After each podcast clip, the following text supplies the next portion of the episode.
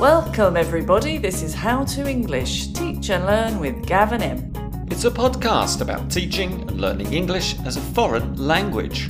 All opinions stated are personal and references will be given when necessary.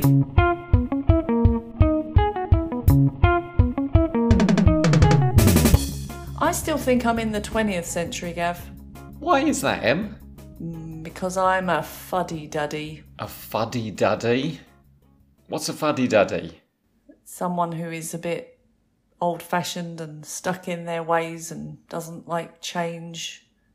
But change is good, Em. It is, I know it is, but it's hard. I, you know, I grew up with 20th century ideas and then I got launched into a new century and I don't know if I was ready for it. So you're living in a new era, but maybe your mind is still somewhere in the past. A little bit, yeah, I think so. So 22 years into the new century, I should really be catching up by now. But how do you feel, Gav? Do you feel well entrenched in 21st century ness? I think I feel a little bit of what you feel. I feel I'm being kind of tugged, drawn, Reluctantly. pushed even into the 22nd Mm. Getting ahead of yourself there. We're not quite at that one. We're not going to see that one, unfortunately. into the 21st century, but not reluctantly. No. Oh, well, that's good. I am so happy that these changes are happening around us and that things are just simply getting better. Or if not getting better, we're more aware of where the problems are. And then we can focus on improving stuff for everybody. Very true.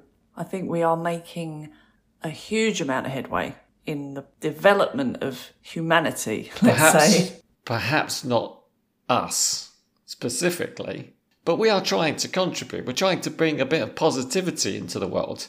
Us as a civilization. Humankind is what I meant by us. I think we're getting a bit better generally. That's what I meant by us. But even us, me and you, I think these small things make big waves, don't they? I think that's what they say. So you have to make a change, and there's no better way to improve humanity and civilization than being a good teacher.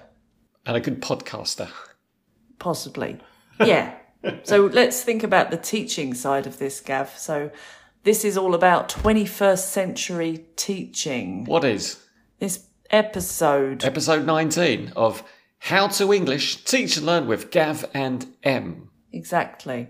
And we've both read an article. So remember when we were talking about polyglots on episode 17, we'd read different articles and we were experts. This time we've read the same article. So I guess we are experts on that one article. I wouldn't go that far, but I'm very grateful you found a really fascinating article all on the topic of 21st century skills. Critical thinking, communication, collaboration, creativity, and written by the helpful Professor Chris Drew, PhD. So, Dr. Drew, thank you for that. Fascinating article. Really enjoyed it. Very comprehensive, easy to understand, and it's given me a lot of thought. and broken down in a very easy to digest way. As you said, Em, I read the article too, and I made a few notes on some of these paragraphs, which are absolutely fascinating. And I think not only for teachers, but maybe learners also get something from today's show. Definitely, definitely worth reflecting on it, how it is for you as a student, how you fit into this, if what you're getting in the classroom is what you want. Are your needs being taken into account by your 21st century teacher?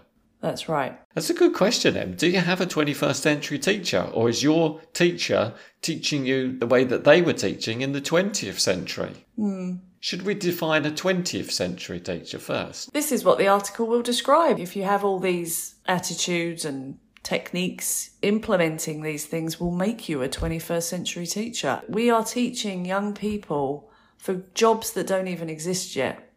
So, how can we even imagine what they're going to need in those places in the future? It's not only young people, though, is it? I think it's good for any age. As teachers, we need to reflect on the skills that we're giving future workers people of society, this is a lot of responsibility, Em. Yeah, let's not get too heavy. So, coming back to point one, Gav personalised learning. Two, equity, diversity, and inclusivity. Three, learning through doing. Four, changed role of the teacher. Five, community relationships. Six, technology. And seven is teacher professionalism. Point one, Gav, personalisation. What does it mean? I think it's it's drawing on the students, student led lessons where you're getting input from your class. You're not just feeding it. The information is not just coming from the teacher to the student. It's not a one size fits all method. That's the other really interesting point. We tend to think this is my lesson and it will work for everybody. And it's not true. That's an interesting argument because I might use the same lesson for several different classes, but as you say, you might have to adapt the lesson to be more suitable for certain groups. Which makes me think is it harder for the teacher to teach like this or easier? If it's student led, do you think it means more stress or not For the teacher? I think you still have to prepare a lot as a teacher, even if you're expecting the class to be led by a student or a group of students. Yeah, it's letting go of that power, which for me, growing up in the 20th century, was very much a pyramid, you know, teacher at the top.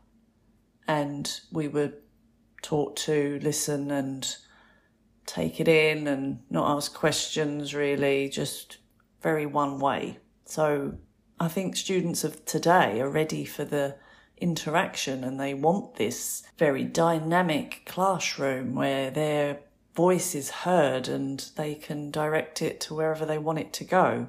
We as teachers need to be ready for that. And that's not only young people. I find with some of my older students, they expect exactly the same thing that you're describing. Yeah. So flexibility is a really, really good characteristic to have as a teacher, but that does mean you need to pivot when it's time, you know, change your direction and go with the flow and not be so rigid in your idea that you have in mind to teach. As long as you've got outcomes and you try to fulfill those outcomes or adapt your goal so that it's suitable for the students and they will have a fulfilling lesson experience. It's being switched on, isn't it, really? It's just being in the moment and ready to adapt if necessary, which is a different skill because I'm still of the kind of old fashioned teacher of this is what I want to do and this is my lesson plan and I'm Page going to get from A to B and this to is page eight. yeah, I might go a slightly different way, but I'm still thinking this is where I want to get to. Whereas I think now you can go into a class and not even know where you're going to get to, and You might not know the starting point or the finishing point. exactly, and you have to be good at recognizing if it's going in a good way or if you're going in an interesting direction, and if you need to then sort of channel it a bit more or refine it. But that is our role, I think, now. But still considering what are the steps of each lesson. We need to cover certain things. Is it listening? Is it speaking? Is it reading? Is it writing? I guess. Do we have vocabulary in this part? Is there pronunciation? Are we looking at chunks of language? What is this target? What's the outcome? Will we adapt it? Will we have a completely different lesson than the hmm. one we intended to teach? That's why I find it quite stressful because I'm constantly just this voice in my head saying, Are they learning something? Are they learning? And I think that's what I need to understand. But I think we're going to come to this a bit more later when we discuss other aspects of this. So, some of our considerations are, for example, the nationality of the student, maybe their cultural background, their mother tongue, their learning styles, perhaps the student's motivation. We need to find out is it for an exam? Is it for work? Is it for travel? Is it for something else? All of these factors have to be included in the personalization experience. Which then means different content, different delivery style, different assessment. There's a lot there to consider. Certainly is. Um, I think I recall you mentioning The second paragraph was all about equity, diversity, and inclusivity. That's right. Which means a lot of things. So, equality between the rich and the poor, equality between different cultures, inclusivity, which is about anybody from anywhere being welcome in your space. Um, space. Do you remember we did an episode all about space? Yeah, spaces. That's it. Season 2, episode 8, featuring Helen and Celeste. That's right. So it's really important to be aware of it. Is your space accessible and and open for people with disabilities? Gender also is here, inclusivity of gender, non-binary, people of color. All of this is so important. And what can we do as teachers, Gav? There are so many things we can do. Have a look at your materials that you're using. Make sure they're inclusive, they're diverse, they're considering people from different backgrounds as you described. Even if it's something as simple as you're making a PowerPoint and you need to include a couple.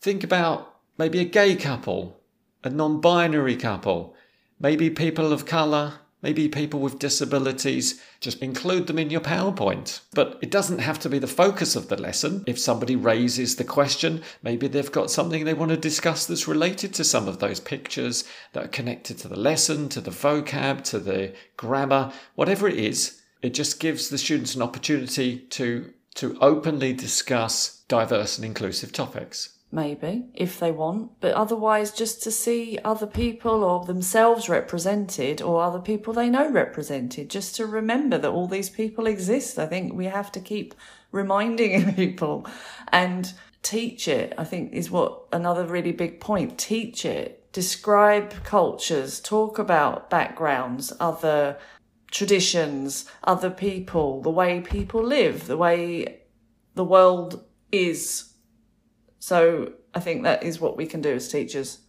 As we discussed in Series 1, Episode 48, where we featured Raise Up students' books. So check that out. You can have a look at some of their topics that they used in their teaching resources. Very useful. Let's move on to point three learning through doing. What are your thoughts, Gav? Well, I've mentioned before, I love case studies. I like a good puzzle. I recently did some escape rooms with my students, which was really useful. So they were collaborating, working together to solve the puzzles and mysteries, to escape the rooms. And this was all communicative and using very specific skills together. How is that better then than a traditional book type of lesson? I think it's more of a genuine experience where students are meaningfully communicating with each other. So then it's more memorable? It could be. Psychologists do suggest that making it more meaningful might be more memorable. Yeah, rather than just having a fact or a piece of information given to you, I think when you form an idea in your mind, it does tend to fix itself there. Mm, when I try to memorize things, I'm pretty sure it's going to be gone within an hour. But make it meaningful, I might remember it for an entire weekend. That's right. if you're lucky. Yeah, that's right. So there's a lot of these abbreviations now, like TBL. Do you know what that is?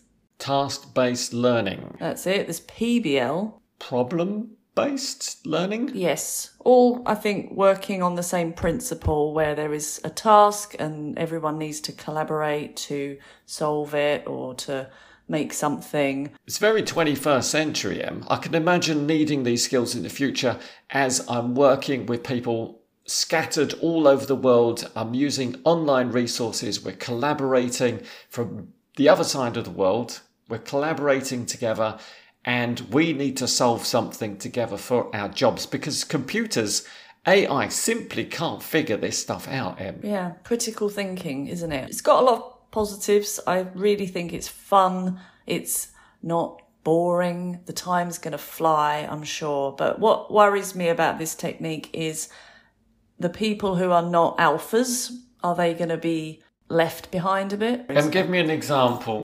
If you have an escape room, for example, and you've got a group of six students and you've got to get yourself out of the escape room, you can either do that in a online version if you're teaching online, or you could have some kind of presentation set up in the room. But naturally, people divide into leaders and followers, and Hopefully, or nobody's going to make any decisions. well, yeah, but that's what I'm saying. Maybe you'll get a couple of dominant students just taking over, and then what do you do with the people who are not naturally going to lead?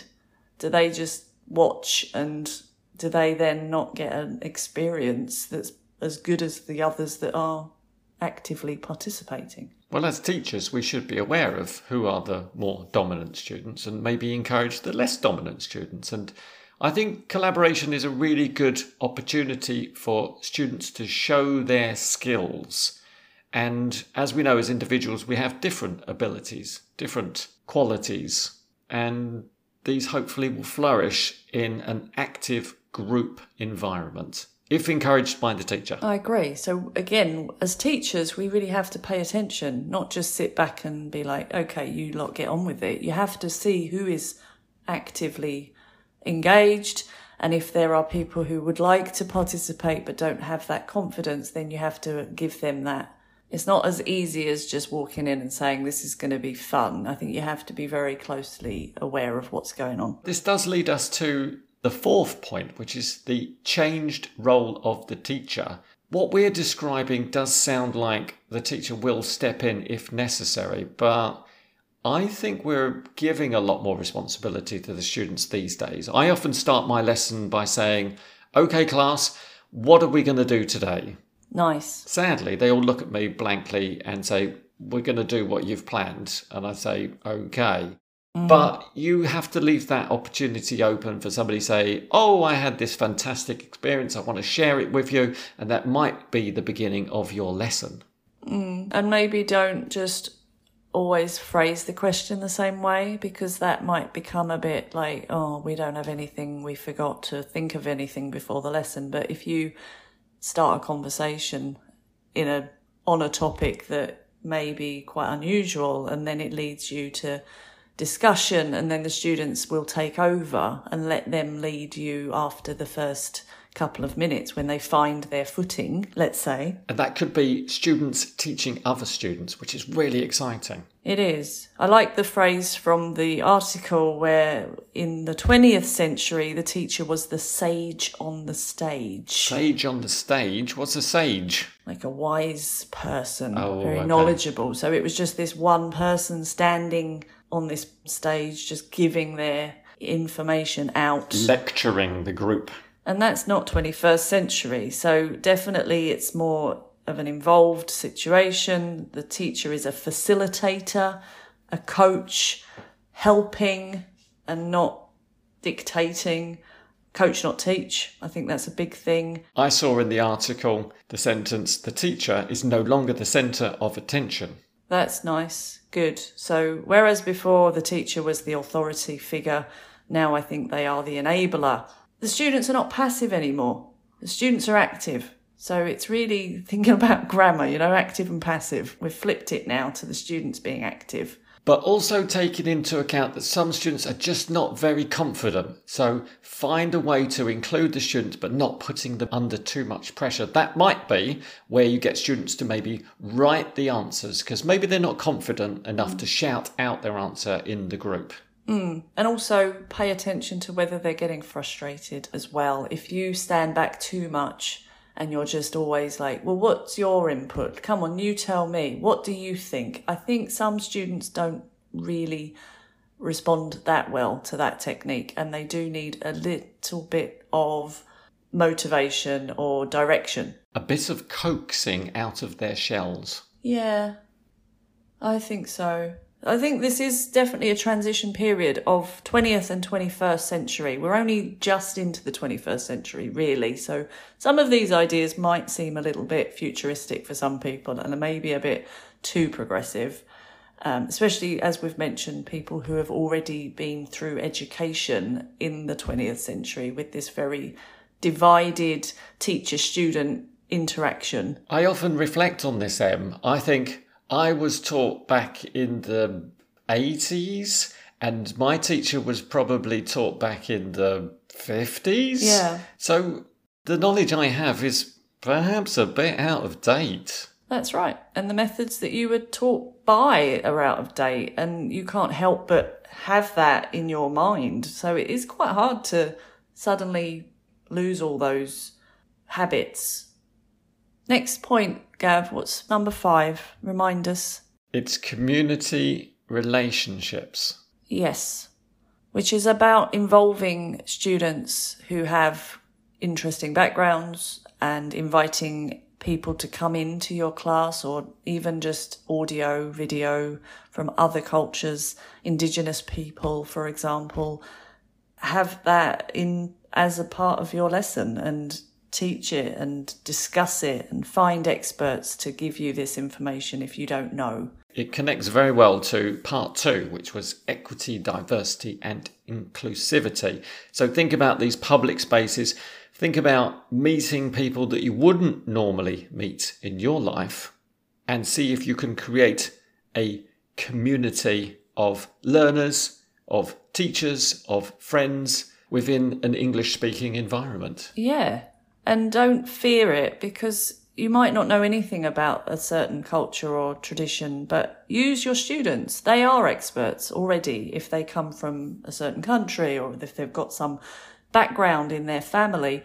Use them, which I think comes back to this idea of teacher as focus. Let's give up that role and let the students tell us something and teach us something and don't have a worry that we have to come up with these very comprehensive lesson plans where we know everything because we don't. I am definitely not an expert on anything, M, but I will invite people who are experts and people who have different experiences to me to be part of my lessons, to be part of our show. Mm-hmm. That's my aim. We can also think about our social network community. Don't only follow people who are like you, but find people who are interested in other things, people from different backgrounds, people who might show you new perspectives on life. We need to move from our cocooned, closeted 20th century shuttered environments into this new and open and welcome 21st century of learning. Yes, check your bubble. Are you in one? If all your social media contacts look like you, talk like you, then maybe that's a bubble and you need to burst that bubble and get out and be a bit more diverse. And... Explore the world because social media is so cool. It connects people from everywhere. That's the great thing, isn't it? They are, they are out there. All these people are out there. You just need to connect with them and then you will find so much more enrichment. There's a wealth of culture out there, Em. Yes, yes, yes. And now is the right time, the 21st century, where we are connected in this way. We have the world at our fingertips. Why would you just want to be in a little bubble? But a lot of people are. Which kind of brings us to technology. Which is part six. Which is part six. Technology is, according to this article, considered to be cognitive tools. Cognitive tools. What are they? Tools that make you think. They're tools that make you think. You okay. got it. Absolutely right. So let's not just say, okay, the computer is just there for me to check my dictionary or just so I can type an essay. It's there just to give you a window into the world. So you can learn something and then bring it to the classroom. As a student, you could learn something and then want to talk about it in the classroom.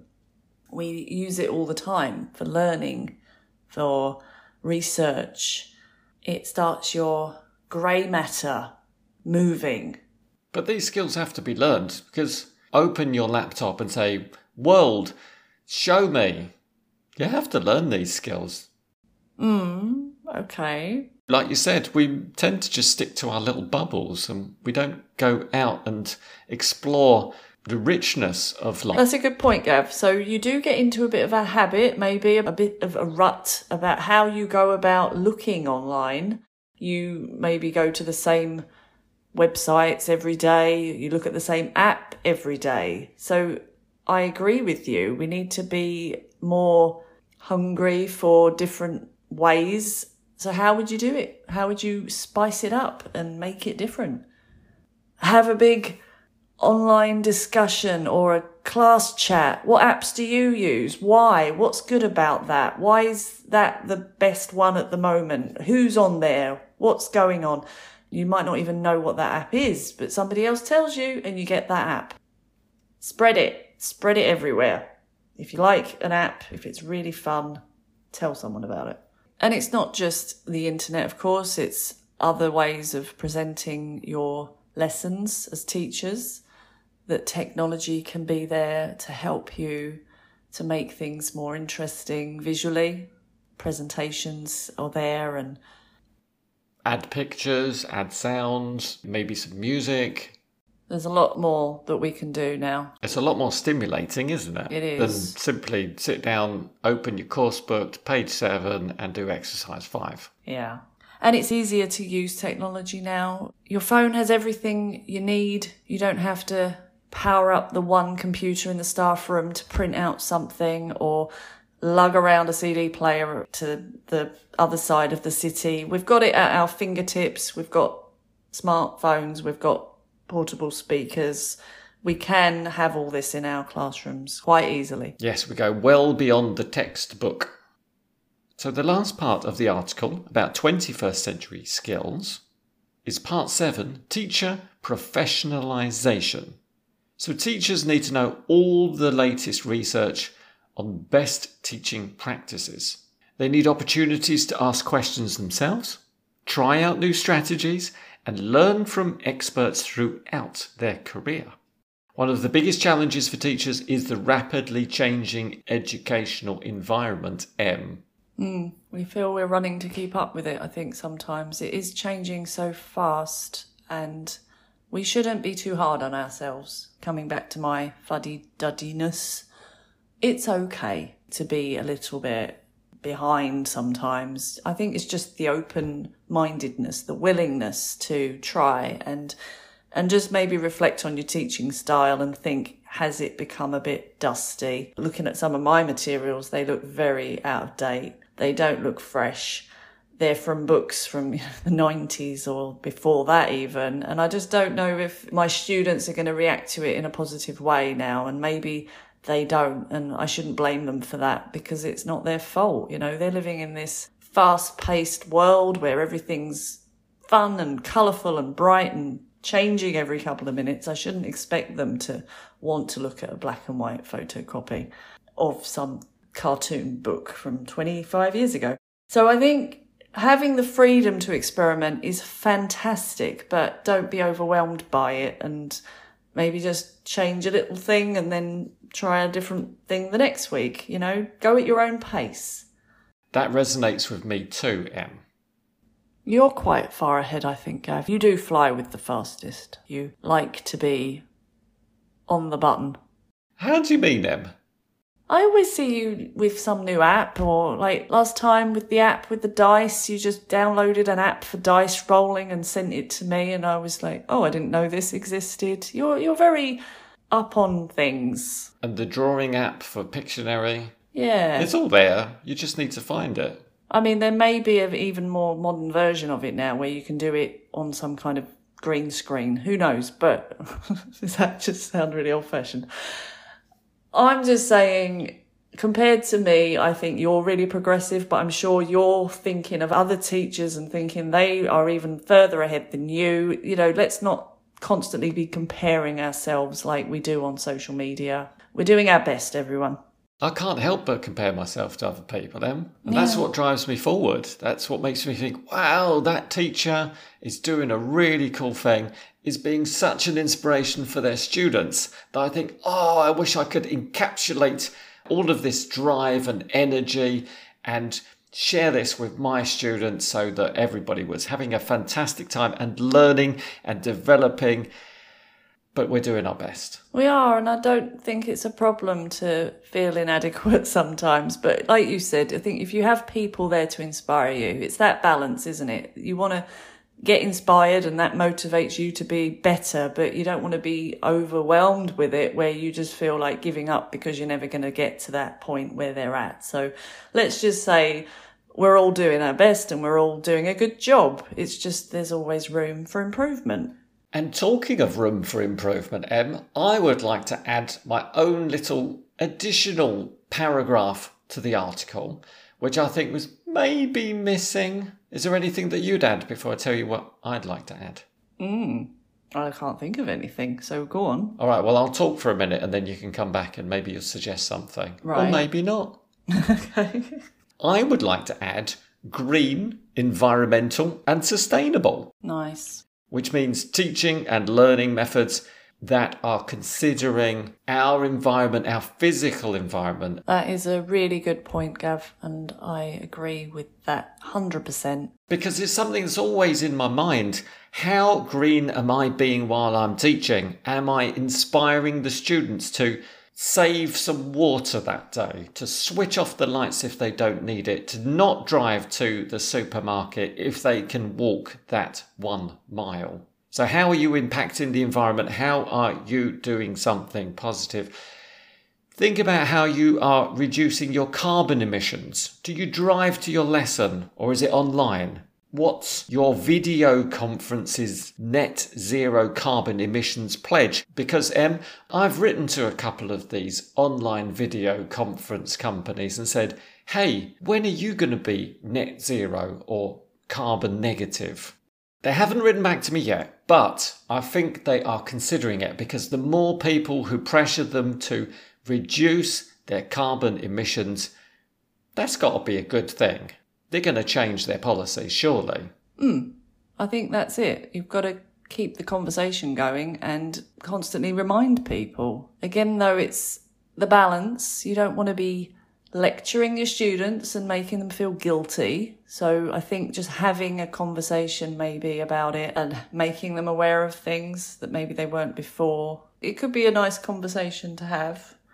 I think if that's your thing, it's really nice to have your students know that, oh, that's Gav's thing. I think it should be everybody's thing. Yeah, I agree, but it's not. So that's the thing. We need to make more people aware of the climate crisis, then there might be some positive outcome from that. I certainly hope so, Em, because that's the job of a responsible teacher. There's many of these important topics that we need to share with our students. Exactly. Was there a topic that you thought of while I was discussing climate again? I have actually got one which wasn't included, which I think is important self care. Ah, yes, We did an episode on self care, didn't we, Gav? we did. What episode was that, Em? Season 1, episode 28 self care. That was a good episode. Very good. Students and teachers need to be aware of it. I think back in the heady days of the 20th century, we didn't reflect on our own feeling of exhaustion. We just kept going. We weren't told to have a break if we needed it. It was just work, work, work. You know, go in if you feel ill and be a martyr to the cause, you know. And if you're strong, you can work and be ill at the same time. But we've learned a lot since then, and we've learned it's not good for us. So definitely check yourself in the morning. How are you feeling? What's your mental state? Are you okay? And if you're not, help with that and do something to feel better. That's it. Reach out to your network and make sure that you are being well. Take care of you. That's a really good point to mention, Em. Yeah, take care of you, and then you can take care of others. So let's finish on that nice positive note, or have we got a teacher teach me feature teacher? Em, don't forget we've got Teacher Teach Me. Oh, okay. Who oh. is it this week? Hold on, we need to say Teacher Teach Me. And this week we are introducing teacher Iman, who is our featured teacher. Iman is a certified English teacher and the author of Ramadan ABC and the children's book Under the Sea, which is a lovely storybook with wonderful illustrations. On Iman's Instagram, you can find fantastic videos for help with pronunciation, especially silent letters and difficult to pronounce words that may look different to how they are spelt. And there's also some idioms there, collaborations with other teachers, and there's some really nice videos about Canadian slang and the culture of living in Canada. Formal English, informal English. It's all there. Some recommendations for books for kids, and it's great. So let's have a listen to what Iman has to say. Hello, my name is Iman, and I am an English teacher based in Montreal, Canada. I'm also a children's book author. First and foremost, I would like to thank Em and Gav for inviting me to this amazing podcast I am so honored to be here today to talk about my experience as a teacher and how it inspired me to become an author as well. My teaching journey started five years ago, back when I was pursuing my ESL teaching certificate, English as a Second Language. I was working as a substitute teacher in a lot of elementary schools here in Montreal. I taught different groups um, in different schools. So it was quite an adventure, to be honest, to be able to adapt uh, myself, my teaching methods, my classroom management techniques to these differences across age groups, but also across schools, because each school has its unique style, its unique rules that you have to abide by, right? Throughout this experience, I have noticed that there is one particular part of the lesson that all of the students loved and paid full attention to, which is story time. So we would sit in a circle and I would read the storybook out loud to my students while engaging them with questions and, you know, playing with my voice a little bit to make it exciting. This activity was the only activity where I felt my students are actually learning and fully, fully immersed, fully engaged in um, a conversation and asking questions about uh, the story and the vocabulary. So, the more books I read for them, the more I felt like I could actually write one myself. Um, then the pandemic hit, and I switched to online teaching just like everybody else. But besides English, this time I started teaching Arabic as well mainly to Canadian and American young learners. A lot of these learners, I noticed they were quite nervous at the very beginning about learning Arabic, either because they're so young, like three or four years old, or because they had no prior knowledge of this language, no exposure to this language at all. So I figured why not create short bilingual English Arabic stories so that they can get a little bit of exposure um, to this language, but in a relaxed storytime environment. Um, so as a teacher, um, I'm not expecting from them to um, know the language or to say anything in Arabic at all. I'm not expecting for them from them to read in Arabic. I will do the reading myself. All I want them to do is to listen and to ask questions and to um, engage with the stories. This way, they will probably acquire a, a few vocabulary words that are recurring in the story, and uh, they will eventually be able to practice them with me at the end of the lesson. And this is how I wrote my first bilingual book, Under the Sea, or تحت البحر in Arabic. My students were my source of inspiration for this book and many more coming. Under the Sea is a very easy book that introduces sea animals in Arabic and in English and uses a simple recurring sentence structure, and lovely illustrations that make the story even more fun and engaging. I have been reading this book to my students prior to publishing it, and their parents have left me some amazing reviews, which is what encouraged me to get a little more creative and make this story um, tangible or um, bring it bring it into existence. Under the Sea is now available on Amazon all over the world in paperback and Kindle. I'm so grateful for this experience, and now that I have started writing books, I don't think I will ever stop because it's such a such a rewarding process. It's kind of addictive, to be honest. And that's it for me. Thank you so much, Gav and Em, for giving me this opportunity, and thank you for listening. Thank you so much, Iman. That was an absolutely fascinating story following your journey into education and seeing how you were able to personalize your own teaching methods, and I'm sure with really great results. I love it. I love it, Gav. And what I think we should learn is those kids were engaged and enjoying those stories so much because it didn't feel like learning. I think for them it was a completely immersive situation where they were so engrossed. They weren't thinking about the language. They were just thinking about understanding the story and the questions came naturally just out of the story itself. What a wonderful environment to learn in. It is, and I've seen some pictures of the book. It is absolutely gorgeous. It's so rich and colourful, and the story is wonderful. I'll put in a link for Iman's book so you can take a look. And on reflection, if we think about a 21st century teacher, Em, I think Iman has ticked all of those boxes. She's personalised the learning for her students who are going from zero to hero. Oh, yeah, that's really cute.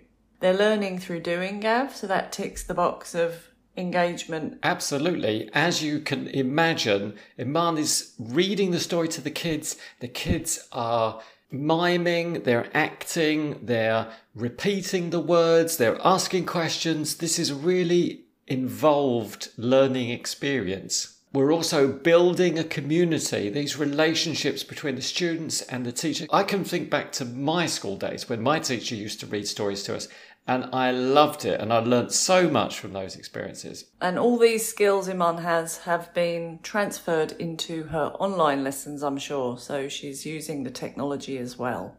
So thank you very much, Iman, for sharing your experiences with us. And we're excited to be sharing your materials with our followers.